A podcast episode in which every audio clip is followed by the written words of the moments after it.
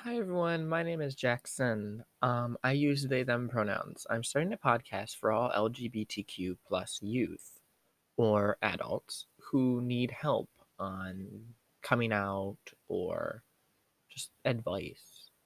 Just know that this will be a compilation of a lot of different people's stories on coming out and how other people feel about it.